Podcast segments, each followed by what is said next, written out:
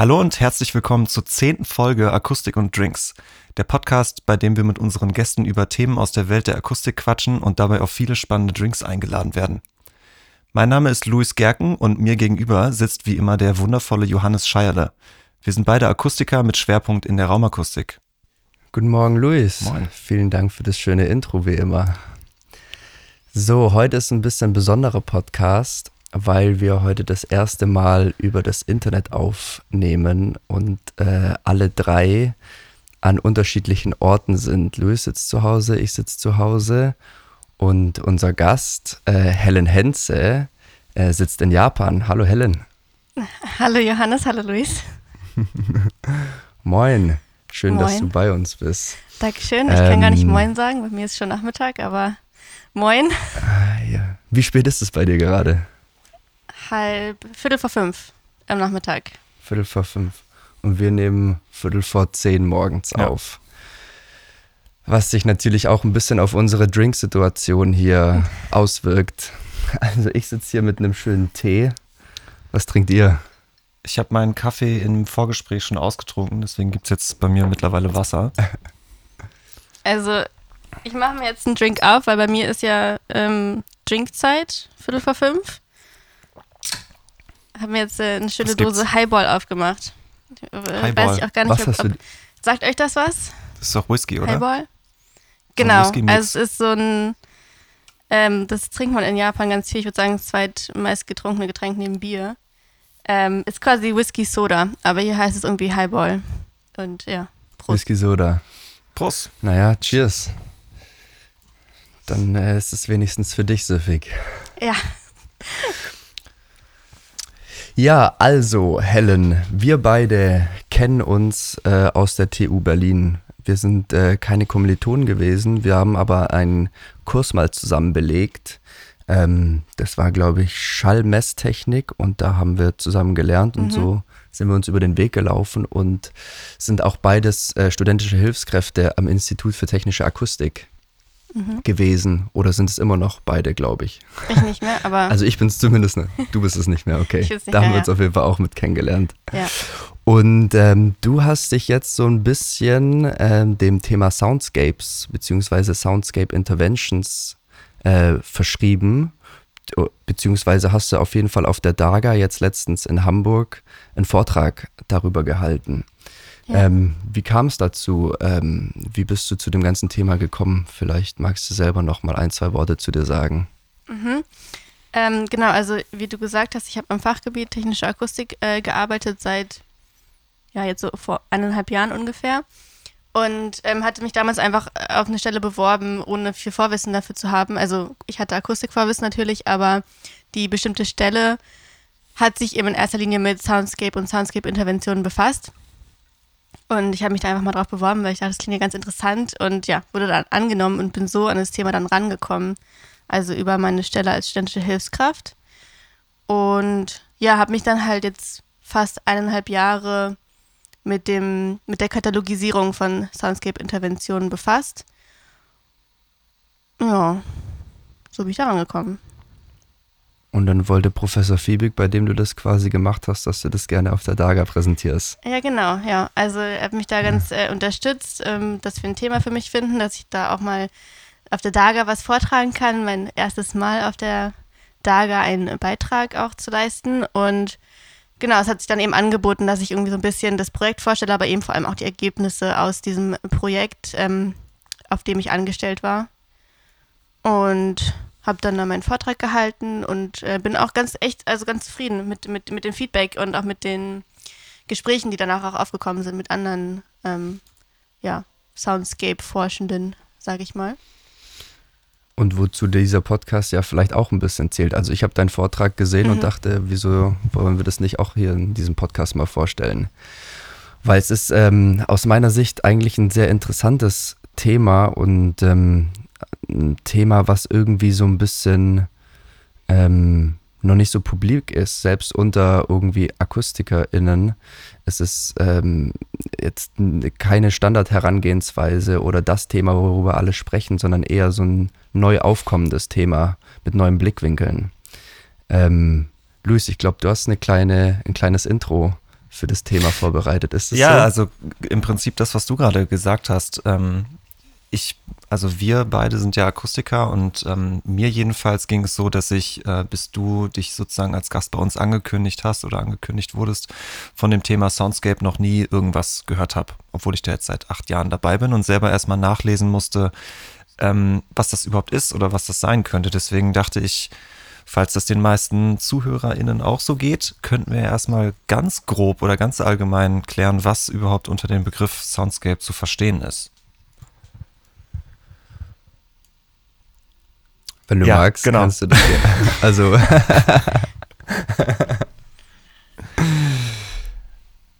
Ich jetzt? Ja, ja, ja, dachte ich schon, dachte ich schon. Also du kannst es bestimmt besser als ich. Ich, ich weiß es so. selber nicht. Ja, st- stimmt, ja. Ähm, okay. Ähm, ja, okay, also das Be ähm, Konzept Soundscape, ähm, würde ich sagen, kam das erste Mal auch so in den 70er Jahren, als ähm, Murray Schäfer das Wort in den Mund genommen hat. Der ist da sehr eher von einer musikalischen ähm, Richtung rangegangen und mit den Jahren hat es dann aber eben auch vor allem in den letzten zwei Jahrzehnten mehr Einzug in die Wissenschaft äh, gefunden.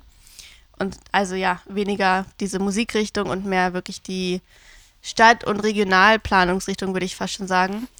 Und worum es in dem Konzept geht, ist im Prinzip, also ich beschreibe es ganz gerne so, ich habe so noch nicht gehört, dass jemand anders es so beschreibt, aber ich beschreibe es ganz gerne so für Leute, die nicht wissen, was Soundscape denn sein soll.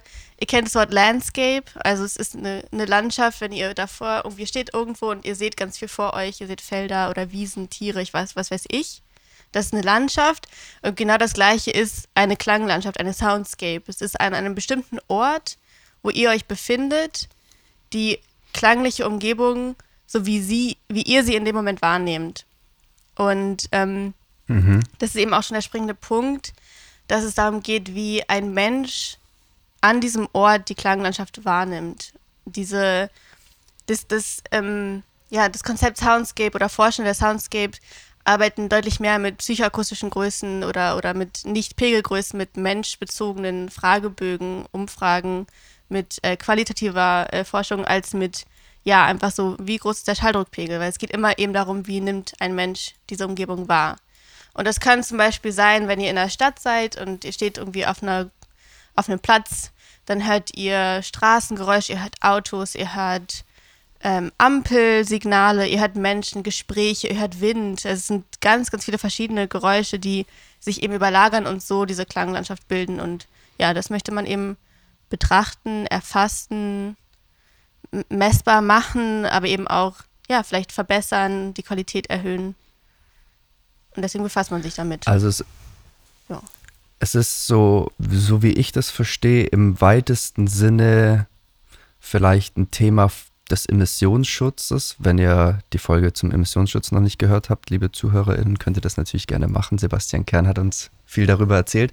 Ähm, also ich verstehe das Thema so ein bisschen als Emissionsschutz und halt auch doch nicht Emissionsschutz, beziehungsweise um irgendwie, ich sag mal, städtischen Lärm, beziehungsweise Lärm im Allgemeinen in, in jeglicher freien Umgebung, Lärm oder vielleicht auch in, in Räumen und den über eben nicht die Ansätze, die im klassischen Emissionsschutz getätigt werden, sondern eben über neue Ansätze, die oft äh, äh, auch mit subjektiven Einschätzungen von Menschen und äh, die kannst du ja gerne gleich auch noch ausführen, äh, mit was für Ansätze sonst noch, ähm, eben an das Thema herangeht und somit quasi Klanglandschaften auf eine Art und Weise irgendwie, äh, wie soll ich sagen, Verbessert. angenehmer machen, verbessern, angenehmer machen, ähm, um somit, jetzt nehme ich das Wort dazu wieder in den Mund, äh, Emissionsschutz zu betreiben. Einfach, ich glaube, ich sage das so oft, um, dass ich das für mich irgendwie so ein bisschen verständlich mache. So ist es doch, oder? Jein, also ich, ich würde sagen, was du beschrieben hast, ist ein Untergebiet, was in der Soundscape-Forschung auch ähm, relevant ist. Hm. Aber es Okay. ist, also ich finde es auch wichtig zu betonen, dass es eben nicht nur darum geht. Es geht nicht nur darum, ähm, Lärm zu reduzieren oder zu maskieren. Das ist ein, ein wichtiger Aspekt davon. Aber wenn man allein nur um das Konzept Soundscape, ähm, vom Konzept Soundscape spricht, dann also äh, allein auch schon das einfach an einem Ort zu stehen und sich zu überlegen, was ist die Soundscape hier, was höre ich, ist auch schon ein wichtiger Aspekt und dabei greife ich noch überhaupt gar nicht in die Soundscape ein, in die, in die Klanglandschaft. Also auch allein schon Also das, so- das Wahrnehmen und Erfassen der Klanglandschaft ist, ist auch Bevor ich sozusagen Lärmschutz betreiben kann, muss ich erstmal verstehen, was ist Lärm? Das ist ja der Witz bei Lärm. Ne? Des einen Lärm ist des anderen Musik und andersrum. Und äh, anders als beim klassischen Schallemissionsschutz, wo ich einfach ein Mikrofon in die Luft halte und sage, jedes dB aus jeder Richtung, was ich messe, ist potenzieller Lärm und muss verringert werden auf einen bestimmten Schwellenwert, ähm, ist der Soundscape-Ansatz vielleicht eher der, überhaupt das erstmal auseinander zu zupfen, was davon ich haben will, was davon ich nicht haben will und äh, wie Menschen diesem, diesem Lärm oder diesem Geräusch überhaupt äh, gegenüber eingestellt sind. Also es geht ein, auch, auch nicht nur um Lärm. Ne? Also es geht einfach erstmal um die Erfassung von, von Geräuschen. Und das ist auch, auch noch gar nicht um die Wertung in erster Linie. Also das allererste, was, worum es geht, ist auch gar nicht sagen, ach, das möchte ich, das möchte ich nicht, sondern einfach erstmal wahrzunehmen, was, was höre ich hier, wo ich gerade bin. Da, das würde ich sagen, zumindest ist es, wenn wir wieder weit zurückgehen, der Ansatz von Murray Schäfer, was höre ich, was nehme ich wahr. Und, und ähm, ja, dann kann man es natürlich weiter, weiterführen in, in ähm, die Unter, Untergebiete womit die sich beschäftigen. Ja, ich finde das lustig. Das ist ein, ein ähm, sozusagen ein Konflikt, der sofort entsteht, weil als, also die Akustik ist ja an sich erstmal ein Bereich aus der Naturwissenschaft. Und in der Naturwissenschaft geht es eigentlich immer darum, erstmal etwas herauszufinden und das geht dann schnell auch in die Technik und in die Forschung. Da geht es dann oft auch direkt darum, etwas zu optimieren. Also irgendeinen Wert auf einen bestimmten Zielwert, der ist manchmal null, der ist manchmal was anderes, hin zu optimieren.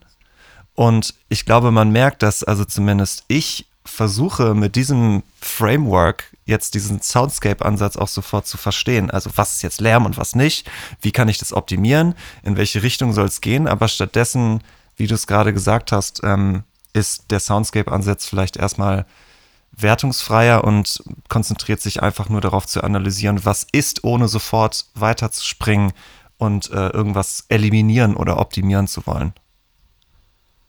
Mhm. Auf jeden Fall, dem, Ja. dem würde ich zustimmen, genau. Und wenn wir dann an dem Punkt quasi angekommen sind, wir haben also, wie ist Murray Schäfer damit umgegangen, beziehungsweise wie, äh, oder wa- was war dann quasi ähm, deine Arbeit, beziehungsweise du hast ja eine, eine Homepage ähm, ähm, in, in, geschrieben, beziehungsweise an der Homepage mitgearbeitet Mitgearbeitet. die dann Scout, ähm, Soundscape Interventions heißt, packen wir natürlich in die Show Notes.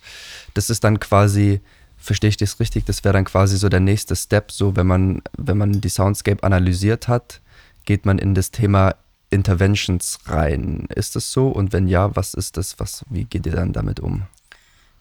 Genau, also ich würde sagen, meine Kolleginnen und ich, also an der TU, aber auch ähm, unsere ähm, Kolleginnen an der äh, UCL, University College in London, die mit an diesem Projekt alle beteiligt sind und auch unsere FörderInnen und eben auch andere Forschen auf dem Gebiet, ähm, Mhm. haben quasi, fragen sich jetzt, okay, wir haben eine bestimmte Soundscape, eine bestimmte Klanglandschaft, wie können wir diese in ihrer Qualität anheben, um den Aufenthalt für Menschen an diesem Ort angenehmer zu gestalten. Und ähm, das, wie gesagt, ist ein Teil von, von der Soundscape-Forschung, mit dem ich mich jetzt eben auch viel befasst habe. Und darum geht es auch, also haben wir auch die, die Website dafür aufgesetzt, um bestimmte, ja, so nennen wir es Interventionen, Soundscape-Interventionen, also Eingriffe in die Klanglandschaft mit genau dem Ziel, ähm, ein ortsspezifisches Design zu implementieren, was die Klanglandschaft angenehmer gestaltet, dass wir diese Ansätze, Projekte katalogisieren und daraus eben dann auch Wissen ableiten können. Und das ist dieser Soundscape-Intervention-Ansatz, der auch noch recht jung ist. Also der ist auch gerade echt noch in der Definition, würde ich sagen. Also das, der Begriff Soundscape-Intervention wird schon recht viel verwendet von Soundscape-Forschenden, aber ist an sich auch noch gar nicht abschließend definiert. Das wird, also das ist gerade noch in der äh, Entwicklung, also ein ISO-Standard wird gerade entwickelt dazu auch, das international irgendwie zu definieren und irgendwie zu standardisieren. Ähm, Gibt's die, Genau, also es ist ein sehr junger dann- Ansatz. Also, ja. Es gibt eine ISO, aber die soll vier Teile haben Genau. irgendwann mal. Die ersten beiden Teile sind schon draußen. Ah ja, drei Teile erstmal nur Begriff genau. Begriffsklärung, Also es- Data Collection, Reporting, Requirements, auch so geil, dass es immer für alles einen Standard und eine ISO geben muss. Also es Ähm. ist die, die ISO zu Soundscapes generell. Also auch das, ne, daran sieht man auch, dass die ISO zu Soundscapes, ich glaube, die erste, der erste Teil der Reihe ist, also lass mich nicht lügen, vor maximal zehn Jahren rausgekommen. Also was auch nochmal zeigt, wie jung dieses Konzept ist, beziehungsweise zumindest in der Wissenschaft. Ähm, diese ISO-Reihe beschäftigt sich mit Soundscapes und im vierten Teil soll es dann eben auch um Soundscape-Interventionen gehen. Also was ich jetzt gerade auch erwähnt hatte, das Konzept. Die Bezeichnung der ISO ist natürlich auch in den Shownotes zu finden dann. 12, 9, 13. Sag nochmal für mich. 12, 9, 13. Ich will mich jetzt nicht, ich will mich jetzt nicht irren, aber ich glaube 12, 9, 13. Du hast recht, du Klar, hast nein, recht, recht. ich hab's hier vor mir. Uff, okay. Perfekt. Wenn man sich die doch was hängen ISO-Standards geblieben. nur mal merken kann, ist man auf jeden Fall angekommen im Thema. Aber, aber wichtig, A- Achtung, äh, Verwechslungsgefahr, es ist nicht 12, 9, 3, 10, sondern es ist 12, 9, 13, also sozusagen 12, 9, Ja. 1, 3. Ja, Ja, 1, 2, 3. nur um da nochmal ganz genau. sicher zu gehen, dass keiner auf einmal in noch- irgendeiner Norm Ja. über Kühlschränke landet. Das ist natürlich sch- schrecklich. Und wir werden das nochmal, im- das wäre schrecklich natürlich. Und das steht natürlich in den Shownotes genau richtig. Also ihr könnt es Ja. einfach mit Steuerung C und Steuerung V rauskopieren. Alright, also ist, sind wir jetzt beim Thema Interventions angekommen, womit du dich beschäftigt hast.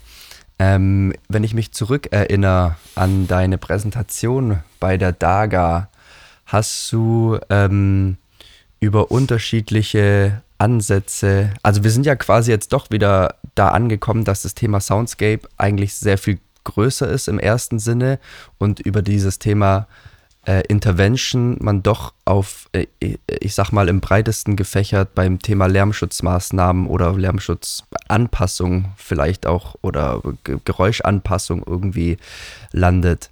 Und da hast du von verschiedenen Typen, ähm, die bei den Soundscape Interventions ähm, betrachtet werden, an Maßnahmen ähm, referiert auch. Ist das richtig? Ähm, und welche Typen sind es denn? Ja, ja. Ähm, genau, also was ich im, im Vortrag referiert hatte, sind ähm, die fünf Typen an Lärmschutzmaßnahmen, die die WHO definiert hat 2018. Äh, die w Ja. WHO hat aber nichts von Soundscape-Interventionen ähm, gesprochen. Also da geht es wirklich nur um Ach, Lärmschutz. das hängt nur halb zusammen. Okay. Also ja, Ah, wieder okay, ja. okay, also okay. vielleicht ist es einmal wichtig zu sagen, ähm, der klassische Lärmschutz ist nicht zu ersetzen durch Soundscape-Interventionen. Also Soundscape-Interventionen ähm, verwenden auch klassische Lärmschutzmaßnahmen, aber haben eben auch häufig Ansätze oder das Potenzial, die über klassischen Lärmschutz hinausgehen. Deswegen ist es aber auch ganz interessant, sich klassischen Lärmschutz anzuschauen, wenn man sich Soundscape-Intervention anschaut und eben zum Beispiel auch diese fünf Typen, die die WHO definiert hat, anzuschauen und zu gucken, okay, wo finden wir jetzt unsere Soundscape-Interventionen, ähm, wo, welche Teile der Intervention kann man dem klassischen Lärmschutz zuschreiben und wo geht es vielleicht darüber hinaus. Und deswegen hatte ich auch diesen klassischen Lärmschutz erwähnt, also diese fünf Typen, um es einmal kurz genannt zu haben. Ähm, es sind, also der, der erste Typ sind ähm, Maßnahmen an der Quelle, der zweite Typ sind Maßnahmen an der Infrastruktur und am Ausbreitungsweg. Der dritte Typ sind Maßnahmen, ich habe es jetzt nicht auf dem Schirm, ich glaube, ich glaube zwei und drei waren Infrastruktur und Ausbreitungsweg. Der dritte Typ ist dann integriert Design und der äh, fünf, nee, der vierte Typ und der fünfte Typ ist dann am Empfänger. Also man geht quasi, wenn man jetzt sagt, okay, ich sitze hier in meiner Wohnung, draußen habe ich eine laute Straße, dann an jeder Stelle auf diesem Weg hat man dann einen verschiedenen Typen. Also der erste Typ wäre zum Beispiel, okay, wir setzen den E-Motor ein anstatt einem Verbrennungsmotor. Das ist dann Typ A an der Quelle. Der zweite Typ wäre dann in der Infrastruktur, also zum Beispiel, wir machen Tempolimit 30 anstatt 50. Dann der Typ Ja. C ist dann am Ausbreitungsweg, also zum Beispiel, wir versuchen den Schall ähm, umzuleiten oder ne, durch eine Schallschutzmauer. Der vierte Typ ist dann im Design, also ich kann irgendwie meine, meine, meine Wohnung ähm, schallisolierend bauen. Und der fünfte Typ wäre dann am Empfänger, indem ich irgendwie weiß ich nicht, mich mich äh, positiver dem Autolärm gegenüber. Also ne, manche Leute finden Autos ja toll und dann hört, fährt jetzt so ein lautes Auto an der, am Fenster vorbei und man denkt sich so, oh geil, das hört sich ja richtig cool an. Und ich denke mir so, oh, ist ja laut. Und das sind diese fünf Es Typen des klassischen Lärmschutzes. Ja. Zu dem letzten Teil tatsächlich interessant. Äh, in der letzten Wohnung, in der ich gewohnt habe, war Kopfsteinpflaster unten an der Straße. Ähm, und Kopfsteinpflaster wird ja im, im, im wenn man Straßen prognostiziert, als gibt es, glaube ich, einen dB-Aufschlag. Lass mich lügen, ob das 3 dB sind. Auf jeden Fall wird es als lauter betrachtet als eine normale Straße, weil es halt auch einfach messtechnisch lauter ist. Das ist ja eher 10 dB, Und- oder? Würde ich schätzen, das ist verdammt laut. Ich, da, da, da, da würde ich mir jetzt wahrscheinlich die Hand verbrennen, wenn ich da einen genauen Aufschlagwert nennen würde, weil ich den habe ich äh, nicht mehr im Kopf. Ähm, auf jeden Fall das Interessante war, dass ich mit meiner Freundin mal darüber gequatscht hatte und sie meinte, ich finde aber, irgendwie finde ich das entspannter, wenn, wenn, ähm, wenn da Kopfsteinpflaster ist, ähm, ist vielleicht lauter, aber ich finde den Sound angenehmer als eine normale Straße. Und das ist genau dieser, dieser letzte Typ quasi, ne? Dass sie halt was vermeintlich Lauteres als sehr viel angenehmer empfunden hat. das ist genau der Punkt, wo die Psychoakustik ins Spiel kommt. Weswegen auch, also ihr habt den eben erwähnt, Professor ähm, Fiebig, für den ich gearbeitet habe seit eineinhalb Jahren, der ist ähm, Professor für Psychoakustik. Und äh, da überschneiden sich eben auch die Psychoakustik und die Soundscape-Forschenden, weil die Psychoakustik nämlich eben genau das versucht rauszufinden, weg von Pegelgrößen, was ist faktisch 10 dB lauter, 10 dB leiser. Davon wollen wir weggehen und mehr gucken, okay, was ist angenehmer, was ist unangenehmer, welche, welche ähm, Klangfarbe ist angenehmer oder unangenehmer, welche Frequenzen empfinden Menschen als angenehmer oder unangenehmer. Und eben auch diese, diese psychologische Seite da ähm, rein zu, reinzubringen, was wiederum auch Soundscape-Interventionen machen möchten. Ich wollte ganz kurz zu dem Thema Autos äh, etc. auch noch bringen, dass ja auch kulturelle Unterschiede durchaus einen, einen, einen Riesenunterschied machen können. Also ein Beispiel, darüber habe ich mit dem Jo auch schon einmal kurz gequatscht, ist das Beispiel äh, Autohupe. Also da ist ja Deutschland ganz besonders oder sagen wir mal Ja, westeuropäisch ist es ja, oder es ist schon sehr, sehr, sehr deutsch, dass wenn in Deutschland jemand hupt, dann heißt das meistens so viel wie ey du Arsch, äh, ich reiß dir den Kopf ab. So ähnlich, ja. Also das ist wirklich sehr, sehr hassbehaftet fast schon. Oder vielleicht ist es auch ma- manchmal im Notfall wird die Autohube benutzt, aber ähm, Den Hass hast du auf jeden Fall relativ süß zum Ausdruck gebracht ja. gerade. Oder ist das, also ich, wenn ich, wenn ich angehupt Ja, ja, nee, werde, dann genau gehe ich so. immer direkt vom Schlimmsten aus. Aber Ja, ist genau ähm, so. An anderen Orten, äh, weiß ich nicht, Indien zum Beispiel, da, da wird halt gehupt. Das heißt so viel wie, Achtung, hier komme ich. Das hat keine besondere aggressive Bedeutung und dementsprechend ist es auch ganz anders behaftet ähm, in den Köpfen und eine Autohupe löst nicht, löst bei weitem nicht so ein Stresslevel aus bei jemandem, der das auf diese Art und Weise gewohnt ist, als, ähm, als bei anderen. Das ist nur so als Beispiel, wie ein und derselbe Sound, der sich mit dem Mikrofon gehört, genau gleich anhört, also objektiv gleich, ähm, für unterschiedliche Menschen ganz, ganz anders auswirken kann. Was ja tatsächlich vielleicht auch äh, eine Schwierigkeit ist ähm, äh, bei, einer, bei einem ISO-Standard, wenn da die Psychoakustik quasi äh, mit reinkommt, weil ISO ist ja international, ist ja quasi nicht nur ein deutscher Standard oder ein europäischer, sondern international. Und gerade solche, Sach sa- äh, so, solche Dinge, wie du gerade beschrieben hast, mit der Hupe da einzubringen, ist, könnte ich mir vorstellen, tatsächlich dann vielleicht eine Hürde ähm, was gar nicht so leicht ist, wo bestimmt dann halt auch noch ähm, sehr viel Potenzial auf viel Forschung ist, beziehungsweise Kommunikation, wie man solche Sachen angeht. Das heißt, da ist äh, noch sehr viel Luft auch nach oben bei dem Thema. Wie du auch sagst, es ist ein sehr junges Thema, zehn Jahre oder ähm, Ja, 20 vielleicht. also 20 vielleicht, ja. Ähm, ja, interessant auf jeden Fall. Das heißt, ähm, auf der Homepage gibt es auf jeden Fall, auf, ähm, ich sage sie nochmal schnell, soundscape-intervention.org ähm, hast du auch viel, sind Beispiele zu finden, oder? Mhm. ähm, von, von Soundscape Interventions. Ich habe zum Beispiel, also, äh, was haben wir am Anfang gehört? Ähm, Der, bei dem Intro. der Birarong Ma Park. Ich weiß nicht, ob man es so ausspricht, aber Birarong Ma Park in äh, Melbourne. Natürlich auch verlinkt. Ähm, ja, äh, magst du uns was zu dem Park erzählen, beziehungsweise äh, zu der Homepage und den, den Beispielen, die dort zu finden sind? Ja, gerne. Ähm, genau, also auf der, auf der Website sind ähm, weltweite Beispiele an Soundscape-Interventionen, die wir gesammelt und katalogisiert haben, zu finden.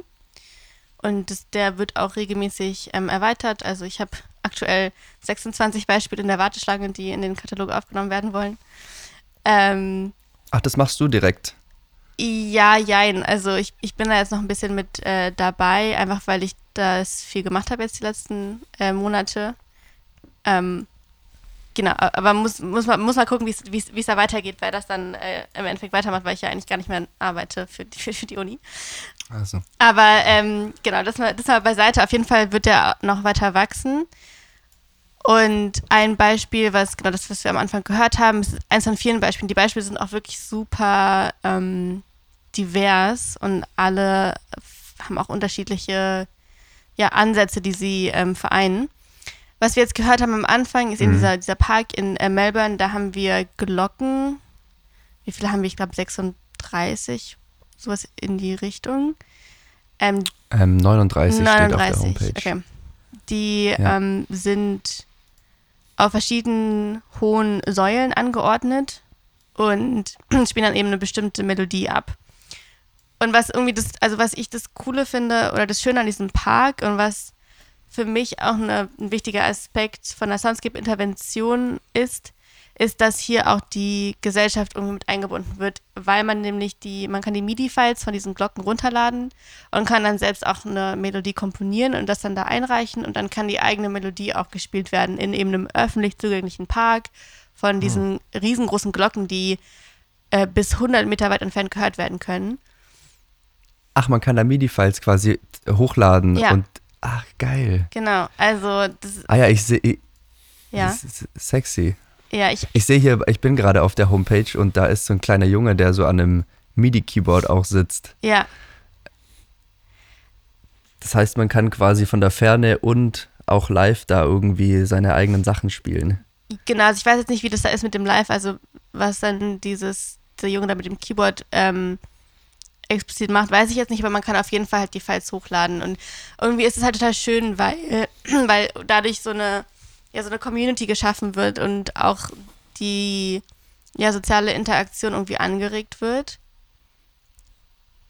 Und mhm. dadurch irgendwie auch so ein bisschen so ein Treffpunkt geschaffen wird, wo, wo, wo Leute irgendwie ähm, abhängen und wo eine ein schöne Klangumgebung ähm, geschaffen wird. Ja, und, äh, das ist aber auch nur ein Beispiel. Also es gibt auch ganz unterschiedliche andere Beispiele. Ich weiß nicht, ob, ob wir noch an, über andere Beispiele auch sprechen wollen. Ja, gerne. Wir könnten ja versuchen, die unterschiedlichen Kategorien, die es so gibt, immer anhand von Beispielen festzumachen. Also, was mir daran jetzt mhm. aufgefallen ist, ist, dass wir ja bisher die ganze Zeit den Bezug zum Schallemissionsschutz versucht haben herzustellen. Diese Sache mit den Glocken, das ist ja jetzt eher eine, eine Kunstinstallation und hat mal so gar nichts mit, also das, so gar nichts mit äh, Schallemissionsschutz zu tun. Das könnte vielleicht ein Beispiel sein. Ein anderes Beispiel könnte vielleicht mehr mit Schallemissionsschutz zu tun haben. Ja, äh, vielleicht kann ich dazu noch kurz was sagen, ähm, was auch Soundscape-Intervention vom ja, Schallemissionsschutz vielleicht unterscheidet, ist, dass, also Schallemissionsschutz oder der klassische Lärmschutz verfolgt meistens so einen sogenannten Minus-Ansatz. Ähm, ich weiß nicht, ob euch das was sagt, plus wir wären ein Plus-Ansatz, Minus-Ansatz oder Plus, mhm. Plus. Ähm, Plus wäre Masking wahrscheinlich, ne? Genau. Also sagt also, mir nicht direkt, direkt was, aber es ist verständlich irgendwie. Genau, also der, direkt eigentlich. Der, diese Minus, ähm, Minus-Design ist quasi das Wegnehmen von, von störenden Geräuschen oder das Umleiten von störenden Geräuschen, was der klassische Lärmschutz macht. Plus-Design hingegen ist sich bewusst, dass bestimmte Geräusche auch andere Geräusche maskieren können zum Beispiel und dass das Hinzufügen von bestimmten Geräuschen auch die Qualität an einem Ort, die Aufenthaltsqualität erhöhen kann. Und das ist eben bei Soundscape-Intervention auch wichtig, dass man beide Ansätze vereinigt. Und das machen zum Beispiel jetzt auch diese Glocken oder auch andere ähm, ein anderes Beispiel, was ich total schön finde, ähm, das hatte ich auch bei der, äh, bei der Daga erwähnt, Jo, du erinnerst dich vielleicht daran, ist die in England, in Sheffield, die Cutting Edge Skulptur.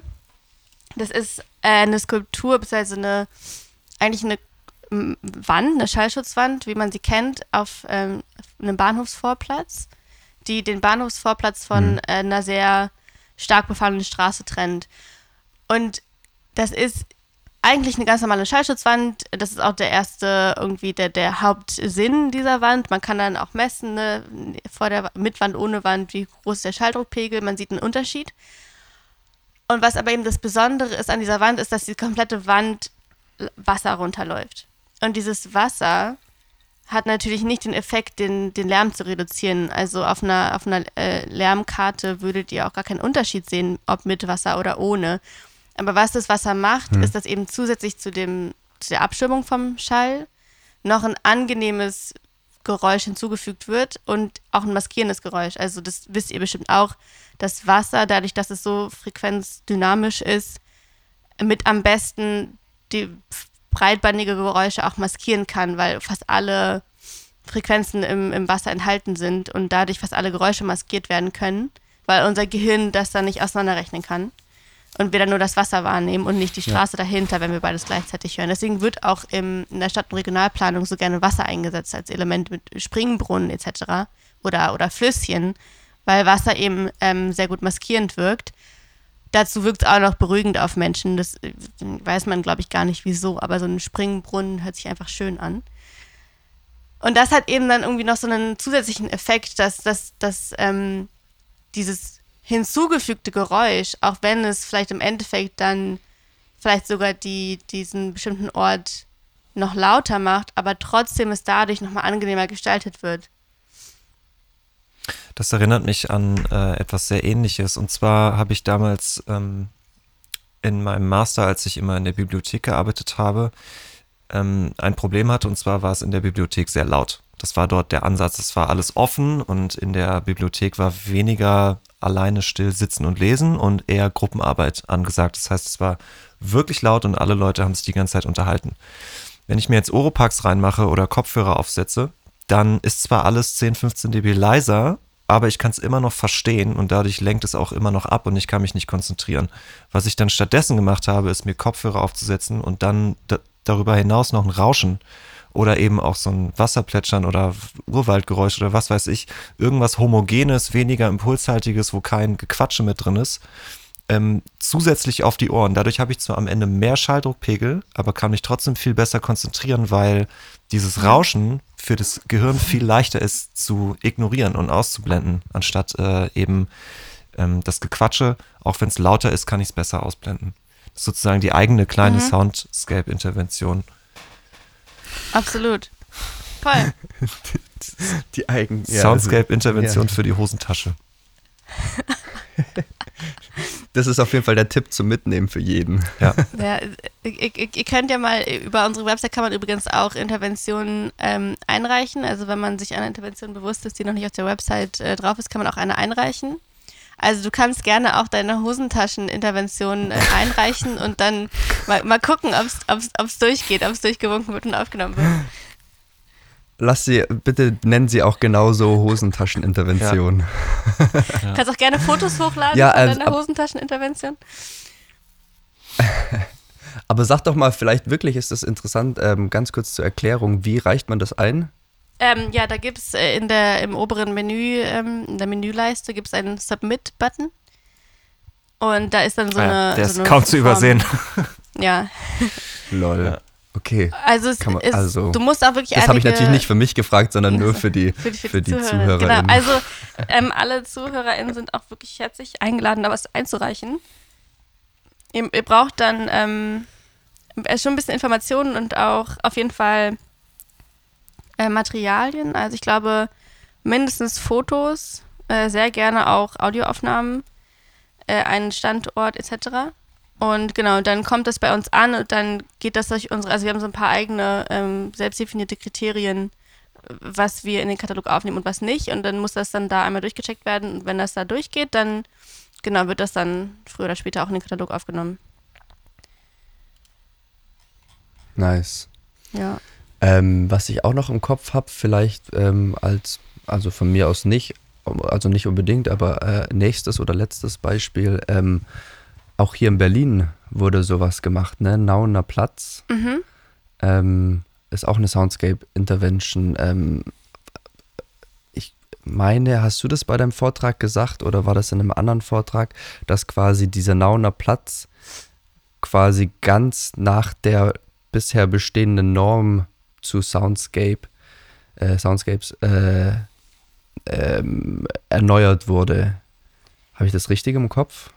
Also das habe ich Und, auf jeden Fall nicht Äh, gesagt. Weißt du was dazu? Ich weiß nicht, ob das ich- im, im, im Plenarvertrag von Frau Schulte-Fortkamp, äh, ob sie das da gesagt hatte. Die ist ja äh, damit das ist auch durchaus möglich, ja. Ähm, auch, also wenn einen das interessiert, kann man bestimmt auch die Arbeit von Frau Schulte-Fortkamp ähm, verfolgen. Die ist mit einer der, Shoutout. der Shoutout, Shoutout to Brigitte, äh, mit einer der, ähm, äh, wie nennt man das, ähm, voranschreitendsten Erforschenden auf diesem Gebiet aktuell.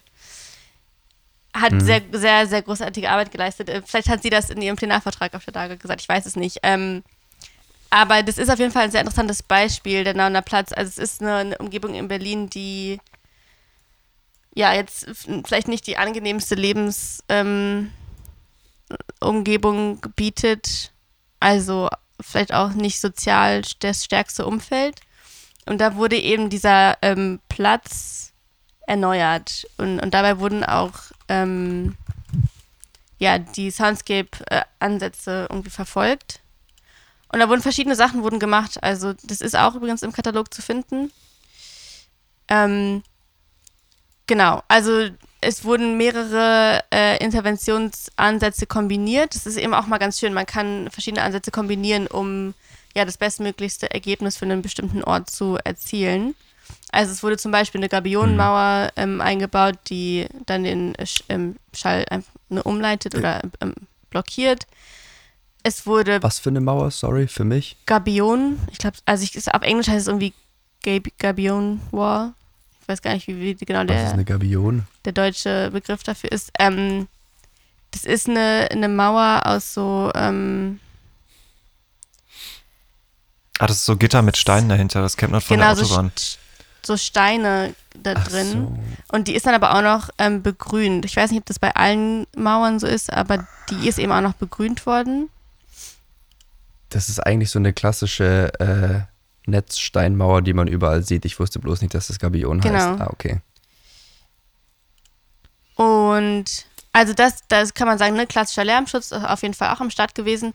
Was dann aber eben auch noch gemacht wurde, ist Begrünung, was auch häufig einfach die Aufenthaltsqualität ähm, eines Ortes erhöht, unabhängig jetzt vielleicht auch von der akustischen. Also ne, das ist halt auch noch ganz wichtig zu sagen, nicht alle Aspekte einer Soundscape-Intervention befassen sich rein mit akustischen Vorteilen. Also es kann auch sein, dass man Begrünung verwendet, weil es schöner ist und, und auch dieses Zusammenspiel aus akustisch-visuellen Installationen auch nochmal mehr Effekt zeigen kann als rein akustische ähm, Interventionen. Weswegen auch dieses ähm, Konzept so interessant ist, weil häufig diverse verschiedene äh, Menschen aus verschiedenen Fachgebieten beteiligt sind. Also das, ähm, dieser Katalog, über den wir jetzt auch gerade ähm, sprechen, das sind nicht nur AkustikerInnen, das sind auch Stadt- und Regionalplaner, das ist ein, ein Landschaftsarchitekt, ähm, auch eine kommt, glaube ich, sogar eher aus der Soziologie-Richtung.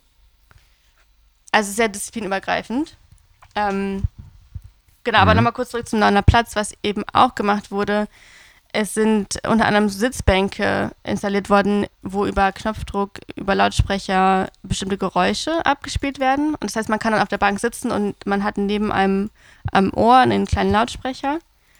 Und da werden dann Geräusche abgespielt. Und diese Geräusche, das ist auch ganz interessant, die wurden tatsächlich in Umfragen mit den Anwohnenden des Platzes, wurden verschiedene Geräusche vorgespielt, die in der näheren Auswahl waren. Und dann haben die Anwohnenden äh, entschieden, welche Geräusche sie gerne da ähm, hören möchten oder was sie, was sie irgendwie am, am angenehmsten, am effektivsten äh, finden, um, um, um die Aufenthaltsqualität zu erhöhen. Und so wurden dann diese Geräusche ausgewählt, die dann über den Knopfdruck abgespielt werden können. Auch das vielleicht einfach auch schon ein schöner, fast schon psychologischer Ansatz, dass eben die Leute, die dort wohnen, quasi in die Planung und in die Entscheidungsfindung von solchen Dingen mit einbegriffen werden, was vielleicht sich unterbewusst psychologisch irgendwie auch auf äh, die Soundscape irgendwie, beziehungsweise die Wahrnehmung dessen auswirken kann. Hoffe ich.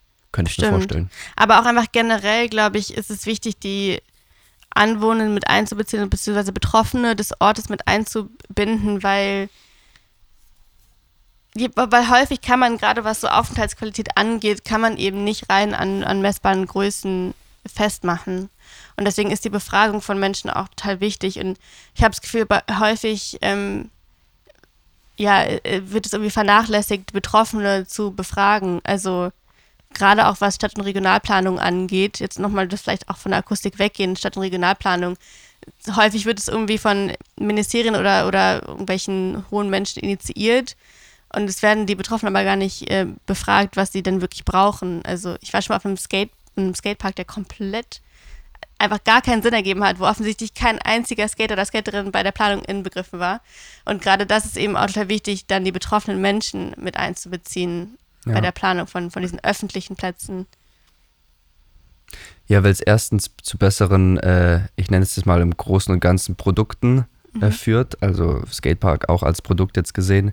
Und äh, weil natürlich einfach auch Leute sich eingeschlossen fühlen. Und äh, wenn man sich eingeschlossen fühlt, geht es einem besser. Mhm. So. Ja. ja. Es gibt noch ein Beispiel, über das ich äh, unbedingt einmal ganz kurz sprechen wollte, beziehungsweise sind es zwei. Ähm, und zwar, ich bin gerade in deiner Präsentation hier nochmal bei den Gestaltungsprinzipien. Hier gibt es drei Stück. Ähm, einmal mhm. elektroakustisch, das sind ähm, zwei Sachen, über die wir schon gesprochen haben, wo ich zum Beispiel über Lautsprecher oder sonstige zusätzliche Klänge ähm, hinzufüge und so versuche, die, die, eine Soundscape-Intervention zu betreiben. Dann gibt es architektonisch, das wäre vielleicht zum Beispiel diese Lärmschutzwand mit dem zusätzlichen Wasser. Mhm. Und dann gibt es aber auch noch mechanisch. Und ich glaube, zwei passende Beispiele dafür, die ich am coolsten fand, waren äh, zwei Dinge hier aus dem Katalog. Und zwar einmal die ähm, Sea Cat Tail und mhm. die Sea Organ äh, in mhm. jeweils äh, Japan und Kroatien, wo du an einer Promenade oder an einem Hafen oder jedenfalls am Meer ähm, Gerätschaften eingebaut hast, die es die, die dazu führen, dass das Meer bzw. die Wellen oder die, die Flut und die Ebbe ähm, Geräusche produzieren über, über Kanäle und Tunnel unterhalb der Erde, wo die, wo die, ähm, wo das Wasser sozusagen reinkommt und, und du kannst dann das Meer hören. Mhm. Vielleicht äh, kannst du noch einmal dazu was sagen. Ich fand das irgendwie am faszinierendsten und am coolsten, dass die Natur sozusagen äh, über Umweg hörbar gemacht wird, hörbarer als es sie eh schon ist. Ja, also du hast es jetzt schon echt ganz, ganz gut beschrieben. Ähm, ich finde das Konzept auch total cool, weil ähm, da einfach natürlich vorkommende Phänomene verwendet werden, ähm, um irgendwas Spannendes zu kreieren, was auch ja, zum, zum Mitmachen oder Zuhören äh, anregt.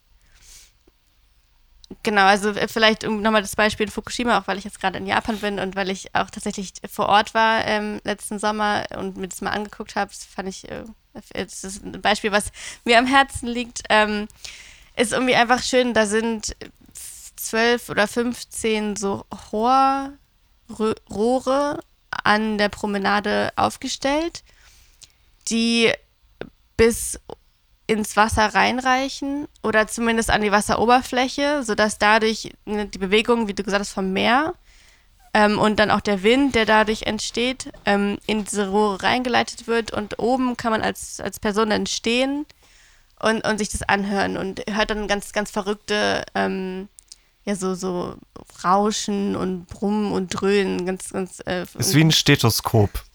Ja, ne? genau, ja. Das ist quasi der Herzschlag des Meeres, wenn ich es jetzt mal ein bisschen pathetisch äh, formulieren oh. darf. Aber genau das macht es ja so cool, dass du, dass ja. du sozusagen mit dem Ohr im Meer drin bist. Ja. Ja, und es ist irgendwie äh, auch, auch so, so cool, weil dadurch so ein bisschen auch die, die, ähm, ja, wieder so, so eine Nähe zur Natur irgendwie im städtischen Raum geschaffen ähm, werden kann was, was auch, also finde ich persönlich auch einfach schön, die Natur zu spüren, obwohl man sich gerade in der Stadt befindet, ja. an einem Hafen. Das ist auch ein echt großer Hafen mit viel Industrie. Und man da aber dann nochmal so diese Natur ähm, wahrnehmen kann durch diese Rohrohre.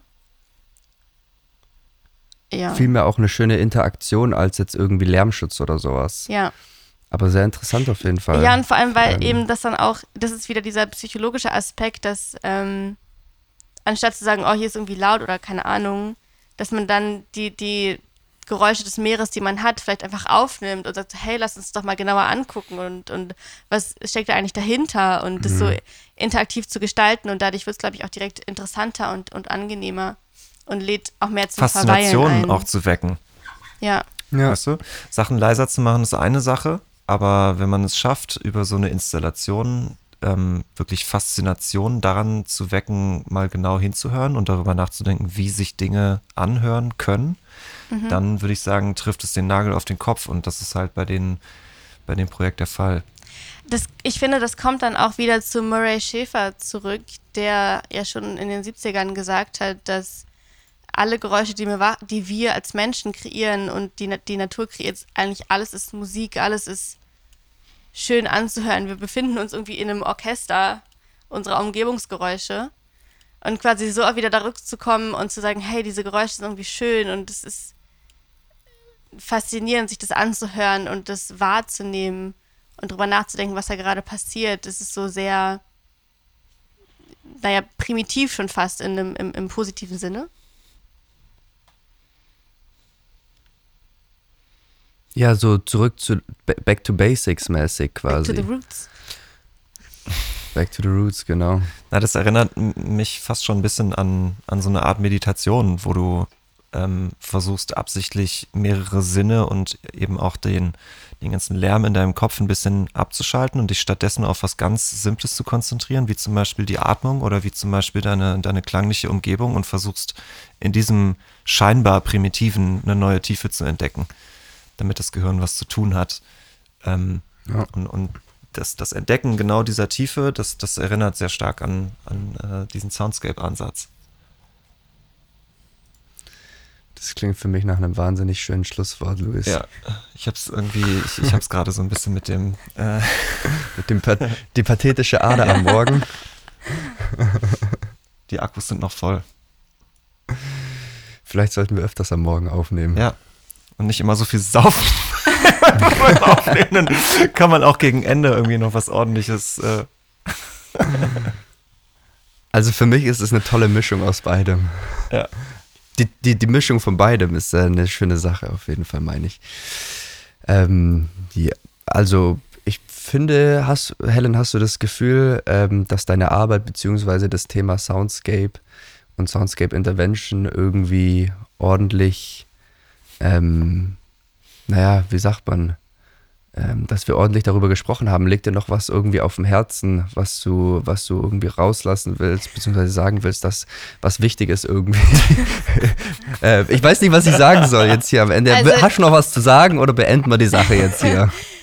Vielleicht kann ich ja noch einmal so abschließend was loswerden, ähm, weil wir jetzt auch wirklich viel über Lärmschutz gesprochen haben. Also ich finde, es ist, für mich ist es einfach wichtig hervorzuheben, dass Lärmschutz extrem relevant ist und dass es aber eben auch Ansätze gibt, die vielleicht von anderen Richtungen kommen und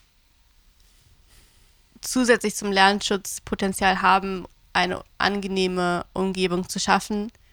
Und dass gerade dieser aus unterschiedlichen Richtungen kommende, kommender Ansatz aus der Soziologie, aus der Psychologie, aus der Akustik, aus der Landschaftsplanung, aus der Stadt- und Regionalplanung, die Vereinigung von diesen verschiedenen Richtungen so viel Potenzial hat. Und ich finde, das ist auch was, was über Soundscape-Intervention und Soundscape hinausgeht in verschiedene Disziplinen.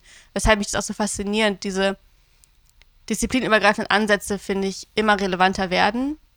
Und der Bedarf nach so holistischen Ansätzen immer mehr wächst.